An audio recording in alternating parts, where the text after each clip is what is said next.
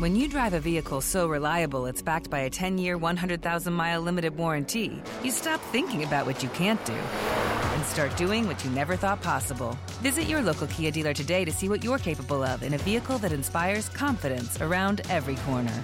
Kia, movement that inspires. Call 800 333 Kia for details. Always drive safely. Limited inventory available. Warranties include 10 year 100,000 mile powertrain and 5 year 60,000 mile basic. Warranties are limited. See retailer for details. I want to thank you for listening and for all your support as we at Death, Sex, and Money have made our move to Slate. Your stories, voice memos, and emails have meant so much to the team. As part of this transition, there's a new way to support our show financially at Slate, our new home, and you'll get something special in return. Subscribe to Slate Plus, and you'll not only support our work on death, sex, and money, you'll get access to new benefits, including listening to us and all of the other great shows Slate makes, like Slow Burn and Decoder Ring, without any ads or sponsor breaks. To subscribe, just click Try Free at the top of the Death, Sex, and Money show page on Apple Podcasts, or visit slate.com slash DSM Plus to get access wherever you listen. Thanks. This is Death, Sex, and Money from WNYC. I'm Anna Sale. Over the last couple of years, we've heard from many of you as you've navigated all kinds of shifts and decisions on top of living through a pandemic. Even the smallest choices have become complex and paralyzing. And today, we are turning our attention to decisions you're trying to make specifically about your romantic relationships. Hi, Death, Sex, and Money Gang. I'm here with a relationship decision about. I don't know whether I'm the one and whether I should be waiting around for this whether or not we should have another kid or not. I think a, a lot of that time that we spent together with no distractions, no work travel, uh, brought up a few things in our relationship that I think maybe we weren't really addressing. COVID definitely changed the trajectory of my marriage. This is literally the first time in my life that I've experienced heartbreak, having to let go of somebody that I had fallen in love with. I decided that um, instead of waiting for my long term partner to show up, I was going to have a kid on my own. Oh, yeah. anyway, oh, that beeping, the backup noise is actually him. So I guess I'll wrap it up. I just wanted to share that. Um, thank you so much. These are just some of the voice memos you sent in with your relationship dilemmas and questions over the past few weeks. Today, we have gathered an esteemed, semi qualified panel to help advise you, and I am excited to introduce you to all of them. I want to start with Heather Havrilesky, a writer who just published a new memoir all about marriage. It's called Foreverland on the Divine Tedium of Marriage. Heather, you have also written the wonderful Ask Polly advice column for years, and it is now one of my very favorite Substack newsletters that I receive. Hello, Heather. Welcome to Death, Sex, and Money.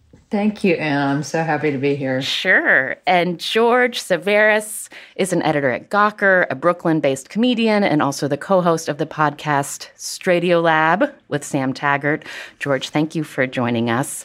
I want to point out Straightiolab. We love that you pay homage to our colleagues at WNYC at Radiolab. It's a podcast that pokes and prods at all things weird and strange in straight culture uh, the choices we make as straight people. it's an honor to be here. I'm definitely the, the, the semi part of the semi qualified panel. um, I thought that was me. Tuck Woodstock is a journalist, educator, and audio producer. They're the host of the podcast Gender Reveal, which I also really love. And he's from Portland, Oregon. Tuck, welcome to Death, Sex, and Thank Money. you so much for having me. It's an honor to be here. Um, before we jump in to the listener questions that we've received from a lot of Death, Sex, and Money listeners about relationship dilemmas, I wanted to just hear from you if any of you have noticed something that has shifted in what you want from your romantic life during these pandemic times that you did not expect.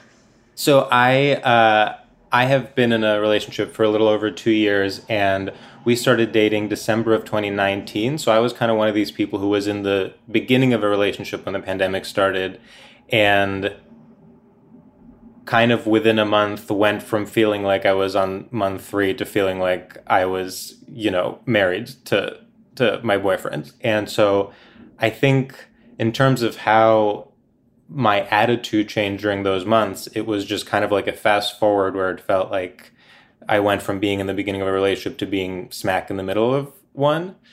Um, and it almost felt like then afterwards we went through different relationship milestones in the in, in kind of a funky order, you know? I mean, to have to, to go through something like that, but then s- still be learning about the other person and, and still be like, you know, suddenly feel like you're almost living with someone before you are g- through the dating phase. It made everything feel all the more profound, but it, it was certainly, I'm sure that the relationship would have been different if the pandemic had not hit basically four months in. Yeah. And I noticed there how you, it looked like you were about to say in the wrong order as far as the milestones, and then you changed Sure, to say yeah. funky. And I, I appreciate that. I like that you're like, it was not what is expected or that made sense necessarily according to some script, but it was just different. Yeah, like I, I didn't want to say wrong because it didn't feel incorrect in any way. It was just, I'm very aware of the fact that if circumstances had been different, it would have just been a much more traditional courtship. Mhm. Do you live with your partner? I don't, but we are, there are plans for us to move in Okay. together. okay. A- And anyone else have any surprising shifts that you're getting I used mean, to? I think that COVID was a plot by Big Monogamy to sell more monogamy. And so it definitely has like affected the way that I think about the stakes of dating someone because in the past, making out with someone is virtually meaningless or can be. But during COVID, making out with someone was just as high stakes, if not higher stakes, than having sex with them and committing to them in like a meaningful way because that was like the most trusting and high risk thing you could possibly do. And so there's one person that I dated during COVID where we were hanging out for like an entire year before we hooked up, which is a very like middle school to high school energy I feel to bring to a relationship. Uh, so that was definitely different, but that's not something that I have like realized that I want to bring into my future. You know, like that's something that I've figured out how to navigate and deal with, but it's not something that I'm like, and going forward, I will always treat making out with someone as the most intimate and trusting thing one could possibly do. That would be interesting. Let's try that out. And and Heather, how about you? The the sort of eh, the structure of your relationship has not changed during the course of the pandemic, but have other things changed? First of all, I'm I'm really wishing my book were called not Foreverland, but Big Monogamy, because that's an excellent title. Um, I am such a victim of big monogamy on every level. Um, and when I I sold a book about my marriage right uh, in 2019 in the spring, and then immediately a man hit on me, and I laughed it off and told my husband about it, and then um, and then I became obsessed with this man and why he had hit on me, and wanted to know what that was about, and solving that solving that mystery uh, occupied my mind and in some ways my body for quite some time, and uh, and then uh, COVID hit. Uh, so so then I'm I'm trying to write a, a book about my marriage while I have a crush, and then COVID um, COVID hit, and I'm trapped in my house with my husband, and then I got cancer. So yeah, uh, aspects of my some aspects of my marriage have been tested by COVID and many other things. Um, but yeah, I think that all these that all these stress tests were actually great for my marriage. Um, I think that a lot of people found that, co- you know, COVID either the pandemic either brought them clo- much closer to their partner or really kind of tore them apart. It was a major stress test of how how good your communication was, how how well you could live inside your head at times when you needed to escape and there was nowhere to go, um, and many many other things. So, but I feel like we've sort of come through this insane some fire and some of it self-imposed. I mean why did i sell anyone a book about my marriage is a is a good question. Um, but now the book is out and it's good and i'm and everything and my marriage is amazingly still intact. Thank you big monogamy for the, your many gifts and blessings. Yeah, I mean the thing that I really loved reading your book is you made me think a lot about some a question that I have had in my head a lot in I am also a married person and as it was like does this feel off because it's pandemic times or does does this feel too constrained because I'm now a middle-aged person who turned 40 during the pandemic? Is this middle age or is this pandemic or is this both? And how do they compound yeah. one another?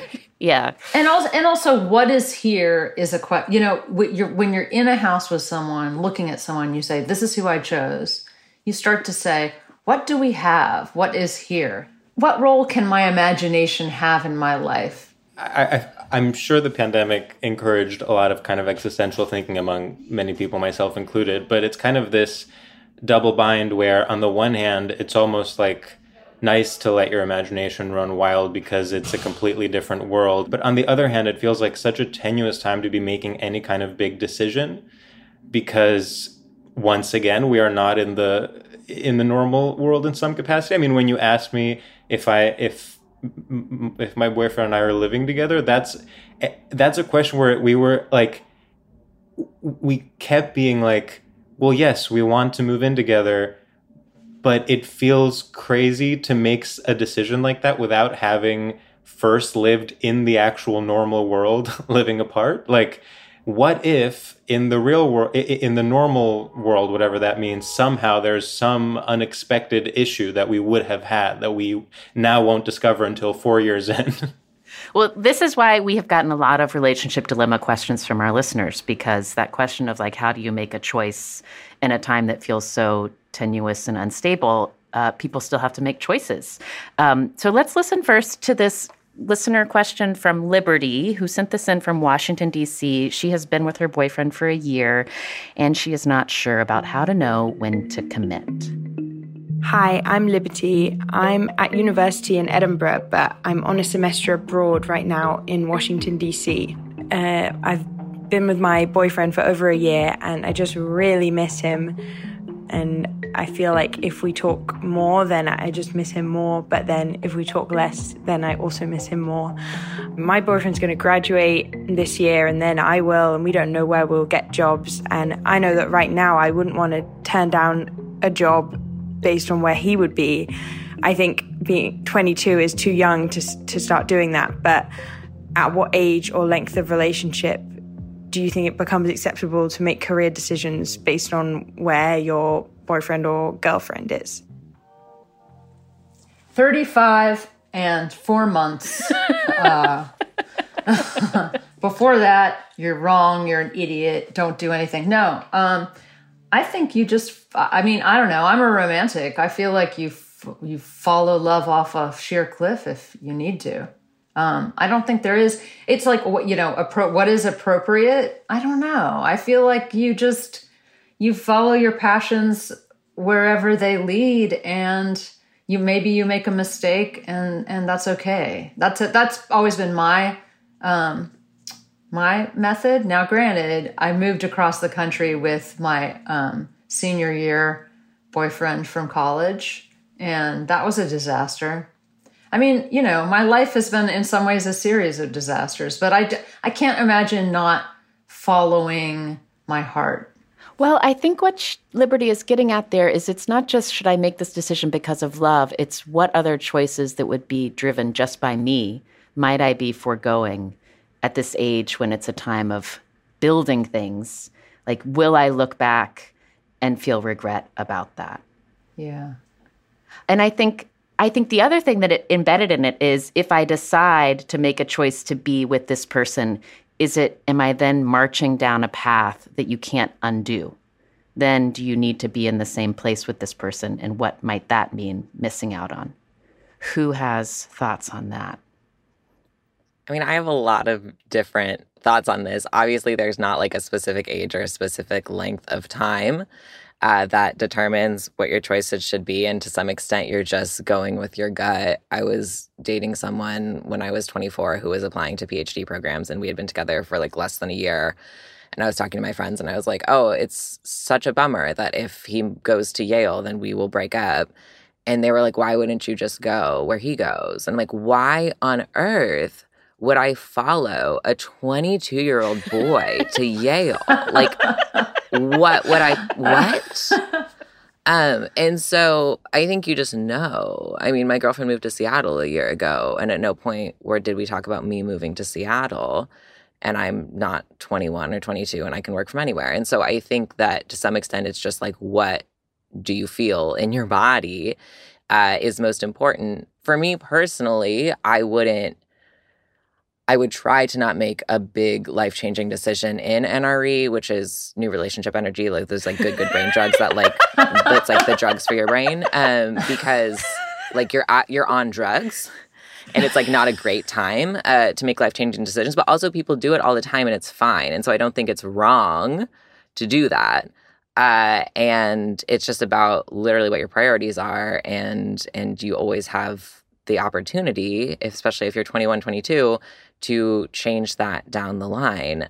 The other thing I'll say really quickly is I'd be interested if liberty is like, what if I gave up something to be with my partner? Is that partner willing to give up something to be with you? Because if it's a very one way street, I would be more concerned than if that's a conversation they're having together about how can we both compromise to make sure that we're both getting what we want.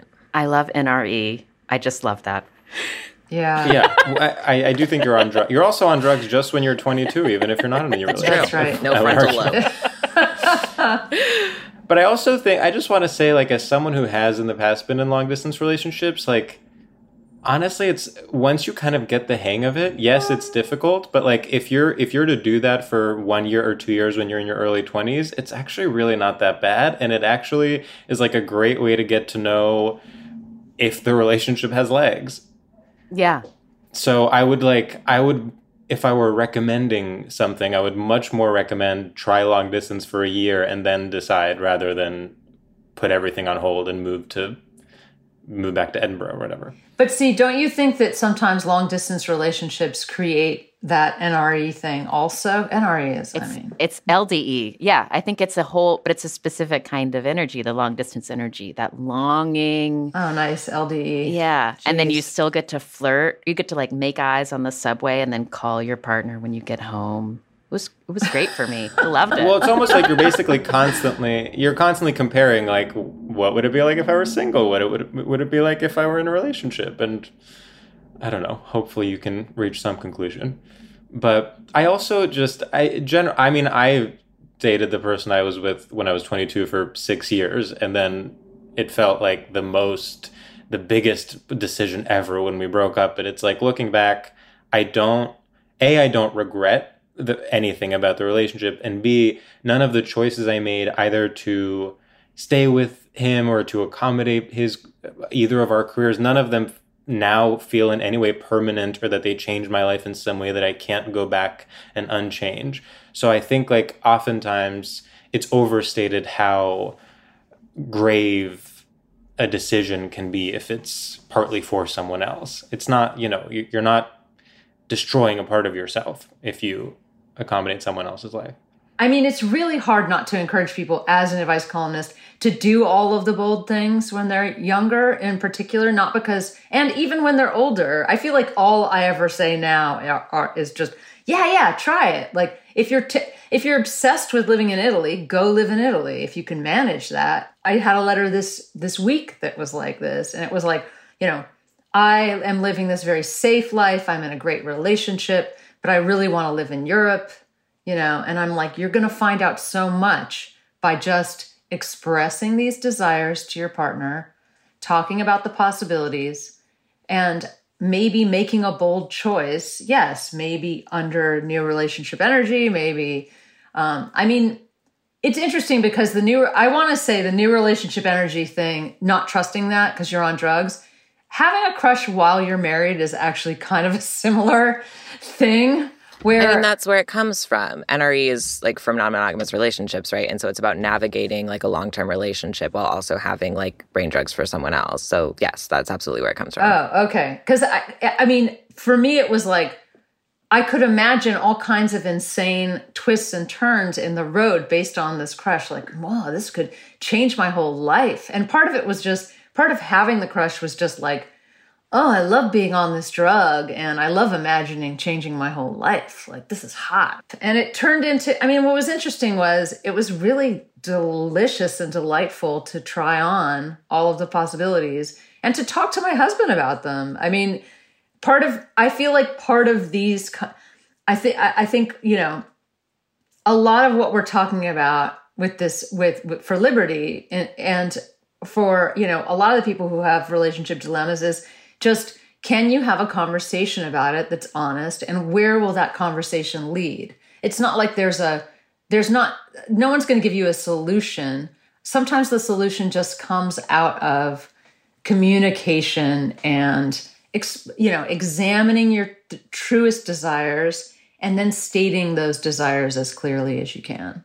Um, i want to move to the next question from a listener. This is from Lauren, based in Minneapolis. And Lauren is writing about how they're coming into their gender identity while in a long term relationship. Um, let's listen to their tape. I grew up in a conservative, rural, working class area in Nebraska. And, you know, my entire life has been guided by this idea of get married, have kids, go to college, but not too much college, and have a career as somebody with a female body is also given a very narrow definition of who I was supposed to be based on my genitals, and I have struggled my entire life to be that person. Um, but I've been trying to get over this idea that I'm too old at 32 to change my gender identity, and I've been introducing my pronouns as they, them, and honestly, it's felt liberating to not feel this need to be confined as a woman. And I also happen to be in a long term relationship right now, and I'm trying to navigate this coming out, so to speak, with my cis het male partner. Thankfully, he's been incredibly receptive and supportive, and I'm so lucky to be with somebody who doesn't question what I'm trying to figure out or who I'm trying to be. Um, but, you know, on the other hand, it's meant some difficult recalibrating in some aspects of our relationship. Um, so, I guess to wrap this all up, back to your question what conventions and rules am I trying to keep or let go of? All of them. Literally all of them. I love the way that question ends. I'm trying to let go of literally all conventions and rules. And also wondering about whether there's room for that inside a long term relationship. Um, Tuck, on your podcast, Gender Reveal, you talk to mostly trans people about their lived experiences, their language, embodiment, organizing, family planning, and more. And I wonder if you could just, um, do you have some thoughts for Lauren about? How to think through this question of like what stays and what do I let go of as I embrace this gender identity? Sure. The first thing, just because I did a physical wince, is just to note that the phrase female body just describes any woman with a body. And so if this person is non binary, they have a non binary body. So maybe just to sort of check these notions that we have and sort of reframe the way we're thinking about ourselves is a good start. Uh, but in general, this question, or I guess this statement, there's not really question in here, but this statement reminds me a lot of the question that we get the most on the show, which is I'm coming into my gender identity. I'm worried that my partner will be less attracted to me or less interested in me if I pursue this gender transition. Uh, what can I do to sort of get over this fear of the fact that me changing into a person that I am will disrupt my romantic relationship. And the advice that we always give for that is just that it is absolutely always uh, the most important thing to try to explore who you are rather than limiting yourself based on whatever your relationship is. It sounds like this person is in a really good place because their partner is already really excited uh, about what's going on. They've been really supportive, uh, but I still think that fear can creep in. We get a lot of questions that are like, my partner is supportive and says that they see me for me, but I can't help but think that they don't see me for me. So, what can I do and to really make sure that they are seeing me? Uh, and I think that's just actually a combination of direct communication and therapy or otherwise working through your own sort of internalized transphobia that makes you feel like people couldn't really truly accept you uh, for who you are. But in general, when we're going through any kind of gender journey or exploration, uh, I think the best thing to do, and I'm very much just taking from Maddie Lubchansky uh, giving this advice on our live show in Brooklyn a few months ago. Uh, the best thing to do is always just fuck around and find out, as long as you are in a place where you will be safely housed and are not at like acute, like personal safety issues um, for experimenting with your gender or playing with new things that you want to explore like the best thing as as heather said about going to italy uh, is just to try it and see what happens and you'll know pretty quickly if that's what feels good or bad to you. Hmm. i love that advice. Fuck around and find out after paying attention to like are you, are you in a safe environment? And is your environment feeling more or less safe as you fuck around and find out then you might need to change your environment Right. Because we get letters from teenagers that are like, is it worth coming out if my parents could disown me? And it's like, I'm not going to tell you to maybe make yourself homeless. But if you're an adult who's in like a stable situation um, where your personal safety isn't at risk, then give it mm-hmm, a shot. Mm-hmm. mm-hmm. I guess the other question that I hear embedded in Lauren's question, Lauren's message is is like, as I'm thinking about letting go of all of these conventions and scripts that I am aware that I have have inherited, like what is the way when you're at a point in life when you're like, oh, wait, I want to put a lot of this down. How do I imagine possibility in my life? Like, what are what are some ways to just kind of think about that? Finding new models.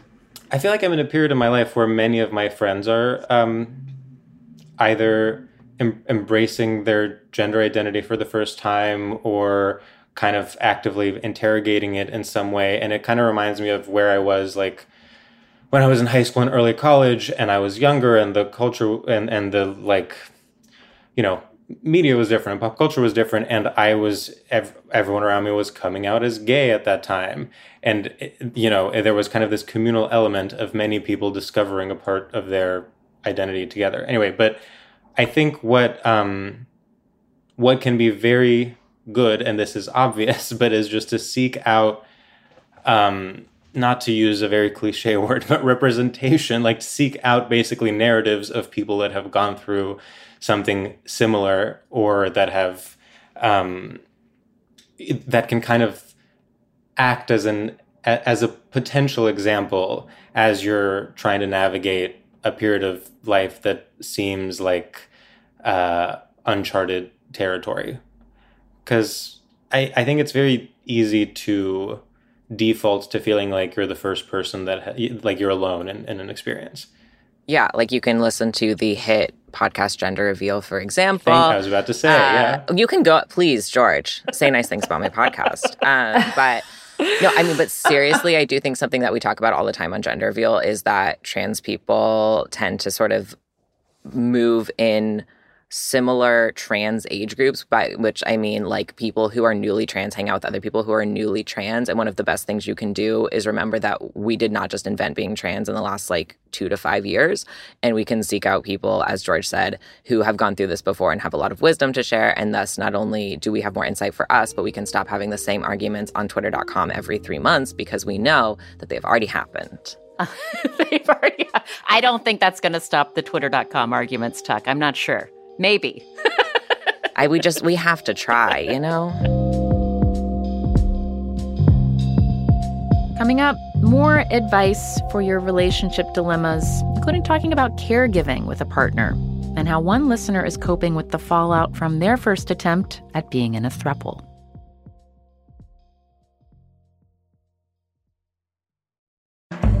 This episode is brought to you by Fail Better, David Duchovny's new podcast with Lemonada Media. On Fail Better, David, who has experienced both low and high profile failures throughout his life, explores the vast world of failure how it holds us back, propels us forward, and ultimately shapes our lives. Each week, he will chat with guests like Ben Stiller, Bette Midler, and more about how our perceived failures have actually been our biggest catalysts for growth, revelation, and even healing. Through these conversations, he hopes listeners can learn how to embrace the opportunity of failure and fail better together. Fail Better is out now wherever you get your podcasts. We have had a lot of exciting new things to share with you about the show recently, but this might be some of our biggest news yet. Death, Sex, and Money is officially going to be live in New York City at the Tribeca Festival on June 11th. And I want to personally invite you to the live taping we'll be doing with the legendary journalist Kara Swisher. If you know Kara's work, you know her ability to get people to tell her things is unmatched. And she does it in her signature hard charging way. She's not afraid of things getting a little combustible. I have a slightly different interview style, so we're going to talk about that and play around with that in experimental ways that I think will make this a special show unlike any of our other live shows up to this point. And it's not often that I get to do a live Death, Sex, and Money show in New York, so I really hope to see you there. Whether you're in the city, on the East Coast, or just been looking for a reason to visit New York City, come on June 11th for this show. You can get tickets now at tribecafilm.com slash death, sex, money. We are so excited to see you there. I'm Shankar Vedantam, here to tell you about a great mystery. That mystery is you. As the host of a podcast called Hidden Brain, I explore big questions about what it means to be human. Questions like where do our emotions come from? Why do so many of us feel overwhelmed by modern life? How can we better understand the people around us? Discover your hidden brain. Find us wherever you get your podcasts. This is Death, Sex, and Money from WNYC. I'm Anna Sale. Let's move to Dina, who lives in Maine, is 42 years old, and she is trying to navigate a moment in her marriage and caregiving for her parents. Let's listen to her relationship dilemma. I've been married to my loving husband since 2011. Um, in 2014, we had our first child, a son named Everett, and he died of cancer at nine months in 2015. Um, after that, life was pretty hard. I left my PhD program. My husband didn't have a steady job for a while, and we really struggled. And at that time, my parents came to the rescue and offered to purchase a large home with us that we would share. And now we're looking at five years of living together and my husband and I have steady work, so things are going better for us. We are busy working parents um, of now a daughter who is five. So lately we've been talking about what our next step will be and whether we can purchase uh, our own home. Um, but that comes with a little baggage because my parents bought this enormous house for us to all share, and they don't need a house this big and are getting to a point where they really do need our help sometimes. This is a little scary for me because I never really pictured myself as their caretaker, but I think that's what we're facing now. And I just feel this sense of guilt for having my husband sort of trapped uh, in this position of living with parents that aren't his. And I'm scared, but it's just about time for me to bring this up with my parents and try to find a solution for all of us um, where there's no hard feelings and uh, my husband and I can have a little more freedom in our life. Oh, I feel like this is a relationships dilemma because there are so many relationships um, that Dina is is trying to take care of all at once here. Um, who has a thought about what would be helpful for Dina? George?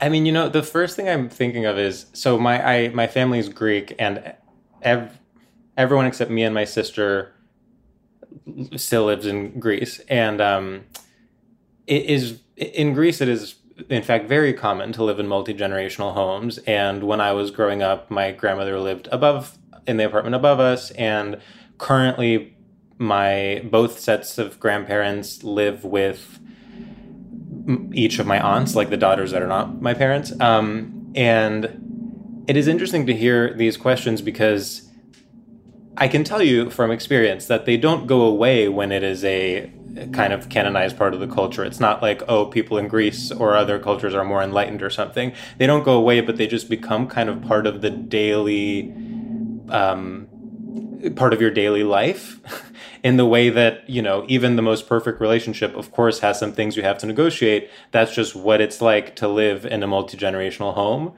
Um, so i don't know if that provides an answer to this but it's it all, all, all i am saying is that it's kind of like it is simply a different way to live with a different set of kind of day-to-day values so to speak. And i think like you kind of just have to make the decision of whether the pros outweigh the cons. Yeah i like what you're saying there that it's not it's not necessarily like there's no tension or difficulty in multi-generational households where that's more the cultural norm. It's just one of the other ways. It's it's just a, a more built-in way that people have gotten used to feeling trapped and not just feeling trapped in monogamous marriages where you just live with your partner. like you, you feel trapped in a different way, but it's more common to feel trapped. Um, I, I there's there's two things that I wonder, Heather or Tuck, if you have thoughts on that that line that Dina said about I feel speaking of trapped, I've sort of trapped my husband in this position of living with my parents, so that that difficulty of navigating families of origin inside a long term relationship, and also that idea of um, living apart, presenting more freedom. I was wondering if feeling guilty about her husband, she didn't say her husband felt trapped. And then and then at the end she said, I'm looking for a solution where there will be no hard feelings. So I kind of I kind of I kind of got stuck on those two things because yeah. I wondered has she talked to her husband? Does her husband really feel trapped?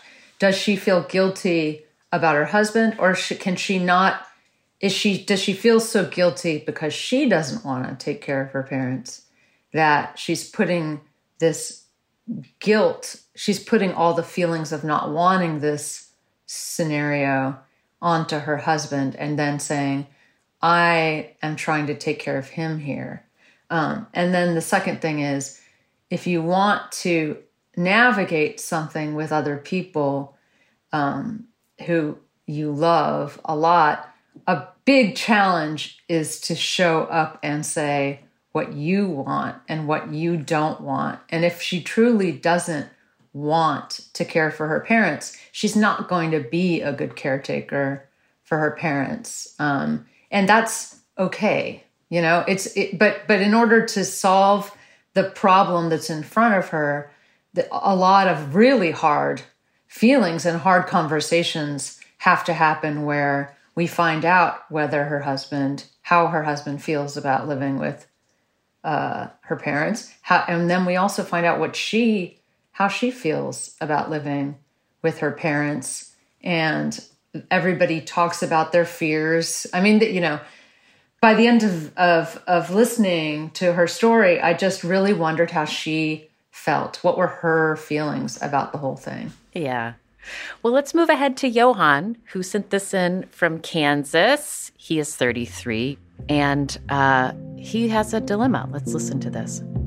Um, my partner and I have been together for five years now, and we got married just just about a year ago now. Um, one thing that we did not discuss leading up to our marriage and even during our marriage until recently was my interest for being in a triad, in a throuple. Um, I don't have any interest in an open relationship, but being in a triad is something that I've always been interested in. So we met an individual that we both um, were very fond of, and we met him online just through a friend. We made this connection and had him over for Christmas. Um, but before he came over, and I proposed, almost in a joking way, proposed the idea of being in a triad with him. Then that conversation evolved into me expressing that this is actually something that I've always wanted. And although we did not extensively discuss this, he seemed on board to at least see where things would go. Well, needless to say, after two, three weeks of him being in in our homes, sharing our life with us, um, my husband decided that this was not for him. Um, meanwhile, I had madly fallen in love with him.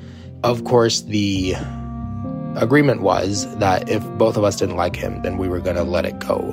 Uh, that was um, harder after the fact than I realized it it would be or had prepared myself for. And so, all of that being said, um, I feel like the decision to be made as as I heal from this is whether or not being in a triad is something that's a make or break deal for me, and then where does that leave me in my relationship with my husband? This is a tough one. oh. I mean, I think generally it's very, very difficult to sustain a successful, happy, non resentful relationship when people want to opposing things. And this is especially true in my experience when one person wants to be some form of non monogamous and the other person wants to be monogamous.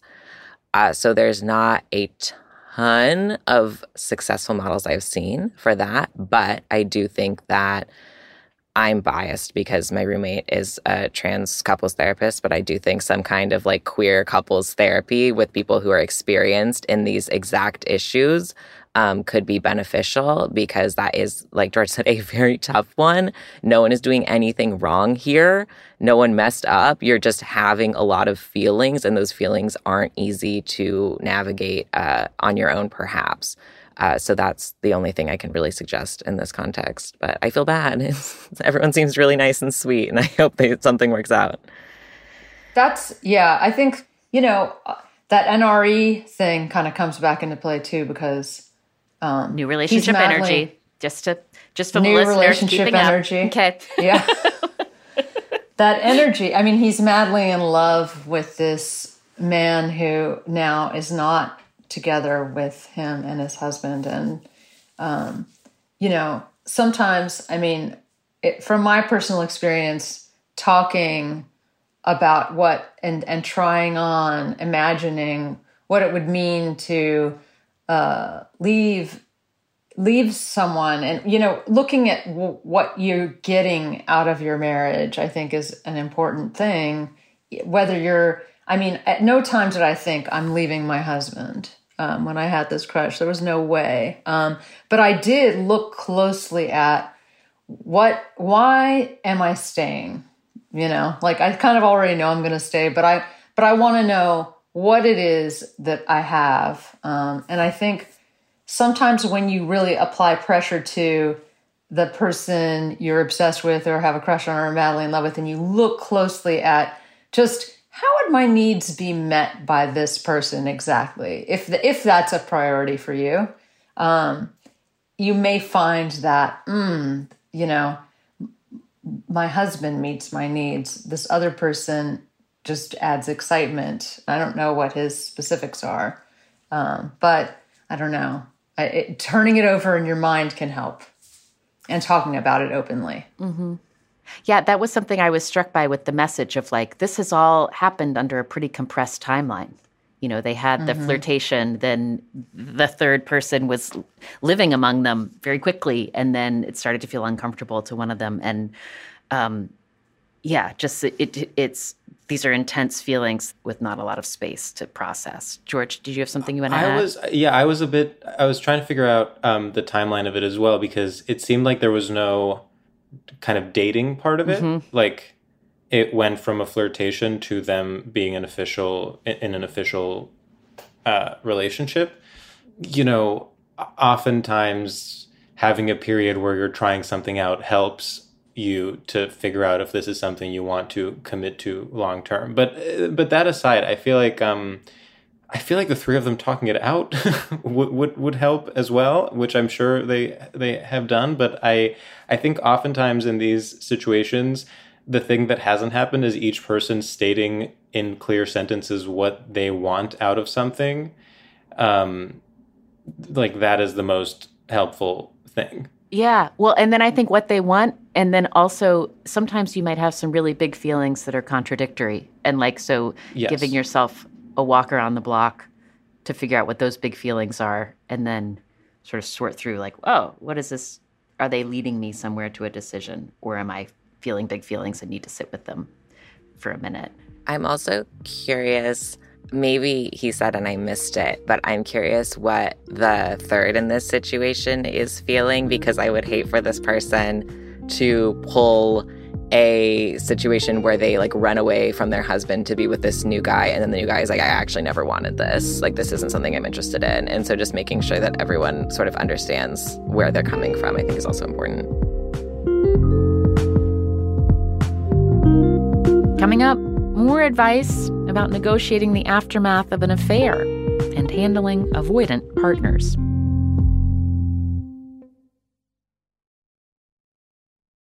This is Death, Sex, and Money from WNYC. I'm Anna Sale. Our next listener question came in from Laura, who sent in a voice memo from Oakland.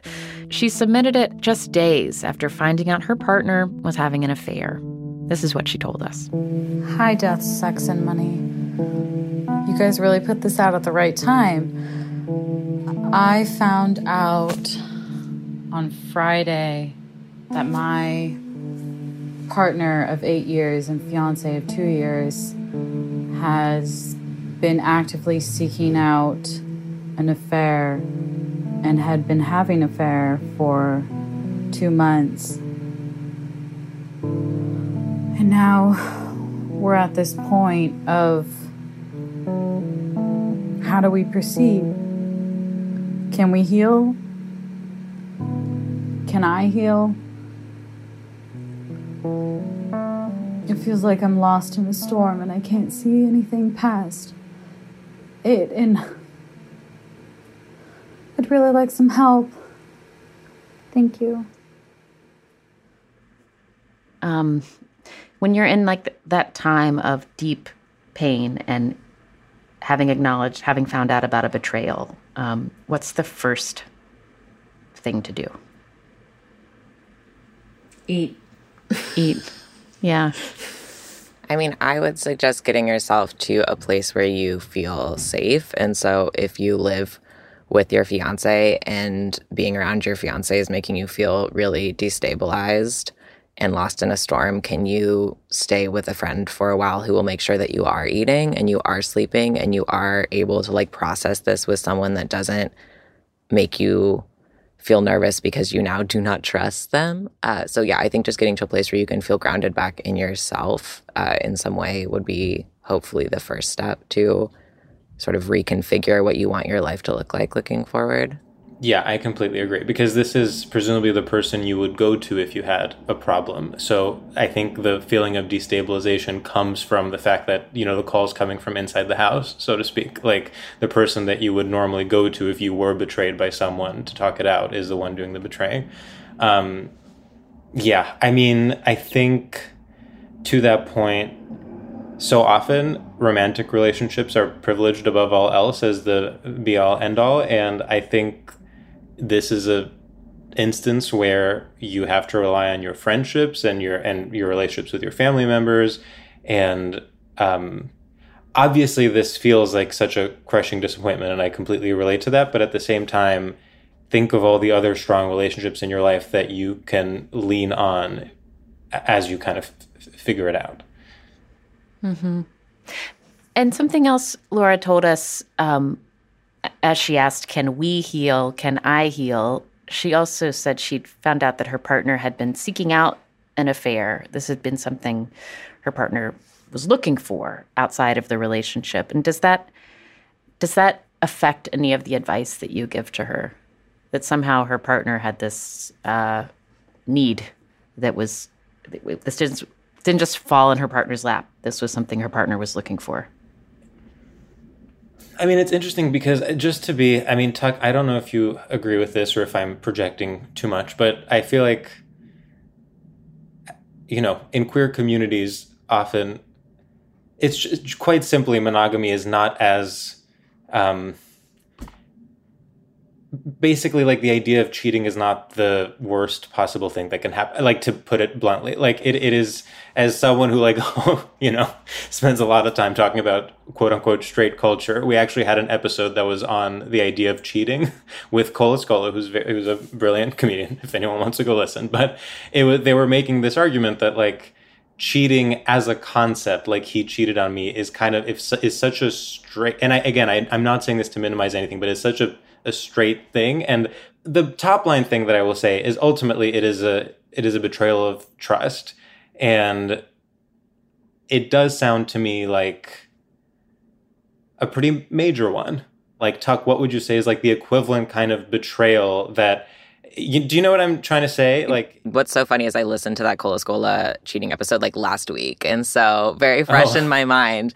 Uh, and when I was listening to it, I was thinking about how I think you're absolutely right that in some ways it is not seen as the worst thing in the world in queer culture, but for me, it has always felt almost more unnecessary because queer culture has uh, such a looser like expectation of monogamy.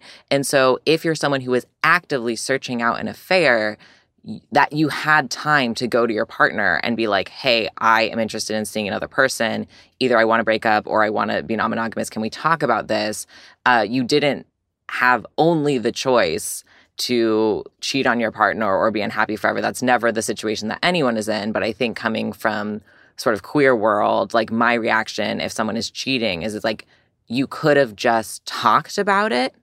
Um, and so I think that's maybe sort of related to what you're speaking to. Yes. Basically, my advice to someone that is uh, unhappy in a monogamous relationship and wants to open up the relationship is like talk to your partner and figure it out.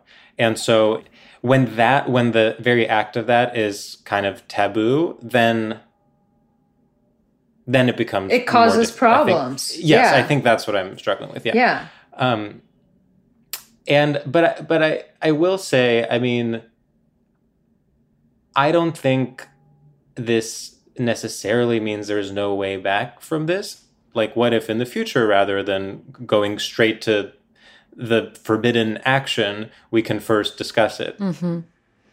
Yeah. And I, I just, I keep thinking about what Laura was saying. It feels like I'm lost in the storm. I can't see anything past it. And I just want to uh, say to Laura, you don't need to right now. Like you, this is a moment in life you get to fall apart and be taken care of by people who love you, um, and and give yourself some time to absorb the hurt.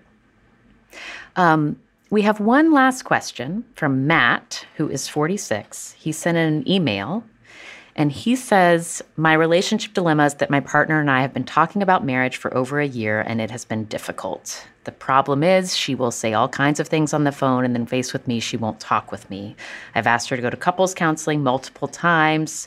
She'll leave me after a few weeks, only to want to make up in a few days or a week. I can't tell you how exhausting it is. I dare say it feels like we enact revenge upon each other, and we're 46. It feels like a teenage relationship. Please help. This sounds like a, a job for uh, the power of attachment the book about attachment theory because what we're describing here is uh, avoidant, an insecure attachment style, avoidant attachment style, um, and um, yeah, I don't. I'm not an expert in attachment theory at all, but uh, but avoidance is this is just strikes me as an extreme form of of avoidant um, attachment um, I, I, personally am uh, definitely insecurely attached. I am anxious and avoidant. I guess they call that um, disorganized attachment style, meaning that I can very much enjoy and focus on chasing unavailable uh, love interests and also just friends. And um, but I also become uh, avoidant if people chase me too much, which is so I'm just inconsistent and awful in every way. Um, I'm very, I'm, I'm a very exciting person, yeah. a very exciting, unpredictable, thrill ride of a person. Um, but I think that in some ways, um, it's po- it is possible to become someone who can act from a secure place, even though you're still sometimes avoidant, sometimes anxious. The question is, does this avoidant person want to grow or not? I also wonder if marriage, if the talk about marriage is, uh, what would happen if you put that down? What would happen in your relationship, Matt, if instead you talked about how you want to be together. It doesn't sound like from the email that they live together. It doesn't sound it sounds like they have this sort of on and off connection. So maybe there could be a different model for what what their romance could look like. Yeah, I don't know. I heard this question. I'm just like, Matt, buddy, you're having a bad time. Like there's there's just nothing good happening in this question. And I, you know, I was thinking about that with Laura too, not the same thing, but just the fact that like you can leave a relationship. And like when we're in relationships, I think it's so easy to be like, wow, if I left this relationship, I'd have to rethink my entire life. And I'm so scared to step out of this thing that I have that is unpleasant but comfortable to me uh, because there's this big unknown out there. But like being single is not bad. And also, there are other people to be in relationship with who might have not damaged you yet in the same way and they may damage you in exciting fun new ways and so i just sort of want to remind people that like if your relationship is making you more unhappy than happy you have an option to not be in it uh, and i don't think that's always like a last resort that can just be a thing that you do uh, because it's just simply not improving your quality of life we can sort of like marie kondo it right and be like if this is not sparking joy for me i don't have to do it uh, so I don't want people to like feel like they're stuck in fixing things that seem hard to fix. For someone who's listening who is in that place of like, uh, this feels like it's not working, but I'm afraid to leave. Does anyone have a nice memory to share of when you left a relationship that had stopped working, of what came next? I just always feel so relieved because I feel like there's like this dark cloud over my head trying to make it work, trying to make it work, being terrified that we're going to break up. And it's like the worst thing that could happen is we're going to break up. And then once we break up, I'm like, oh, thank God, like the worst thing has happened. And now I get to move on. Uh, and that has always felt better to me than like the worst final days of a relationship. So hopefully it brings you after like the first day where you just like lay in bed and cry and eat whatever and watch the worst TV you can think of. Like after that, um, hopefully it feels better than what you've been in right now. Yeah, I broke it up with so many people and and been dumped so many times and the the the high that you get once you're finally when you're working at something that isn't working for a long time and then you finally stop trying to make it into what it does not want to become. Um, it's such a good feeling. I had a i had this boyfriend that i lived with that i that i that just drove me insane. He just I, insane isn't the word. He just we were just not a match at all. And i it was like i couldn't just look at the facts on the wall at any point. About a week after i moved in some part of me really hated this guy. I mean it was messed up I mean, it was my fault for not understanding that. But anyway, I moved my stuff out and I still remember getting to my new apartment all alone. And I did a dance in the middle of my apartment. I was so, I was like, yes, I'm alone. This is amazing. And you don't know until you land there. I'm not saying all breakups feel that good, but, um, but yeah, you don't really know until you pull the trigger. And sometimes you're just amazed at how much happier you are. George, um, maybe you should start doing some dances in your apartment by yourself before you move in with your partner. Get that out of your system. Some dances in my apartment. yeah. While you have your own apartment. I mean, it, I, last last time I went through a breakup, it was that after that, it was then the first time I had ever lived alone, and I can say that was like, it just felt almost comically kind of eat, pray, love esque, like to be like living alone for the first time after this relationship. But I remember like everything I read or watched had such like added meaning to it as though I was like, you know. And then I look back on those things and it's like some of those books were not very good. I just like happened to be in a space where I was like especially open to any and all ideas. but um I just think you don't have to feel immediately good after a breakup for it to be justified. Like it is it is a very difficult uh, position to be in. And I think the most difficult breakups are the ones that where you're kind of like debate, you know, I think the most difficult place to be is in a relationship where you sense the chemistry is maybe a little off, but you have no, you can't put it in words. It's not, there's not like one specific thing. It's not like one person is being especially cruel or anything. But when it's not, when there is a clear problem that you can name and you can put words to and you feel legitimately trapped, it almost I mean, I hate to say it, but it almost makes it easier to make a decision like that because it feels more clear cut.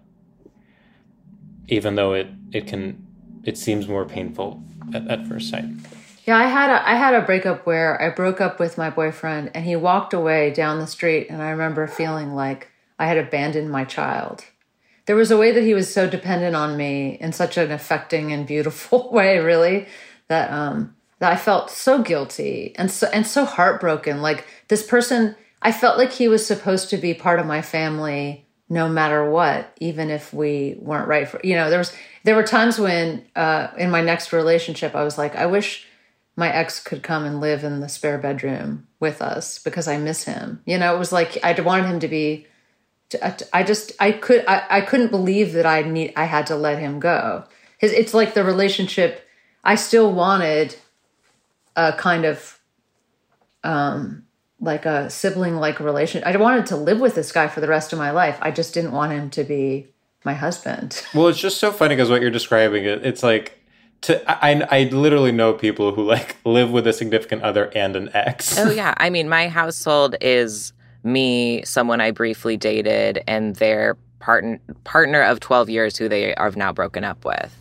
Um, and we all live together, and it's wonderful. And I never really think about it in those terms, but technically that is the definition of who I live with.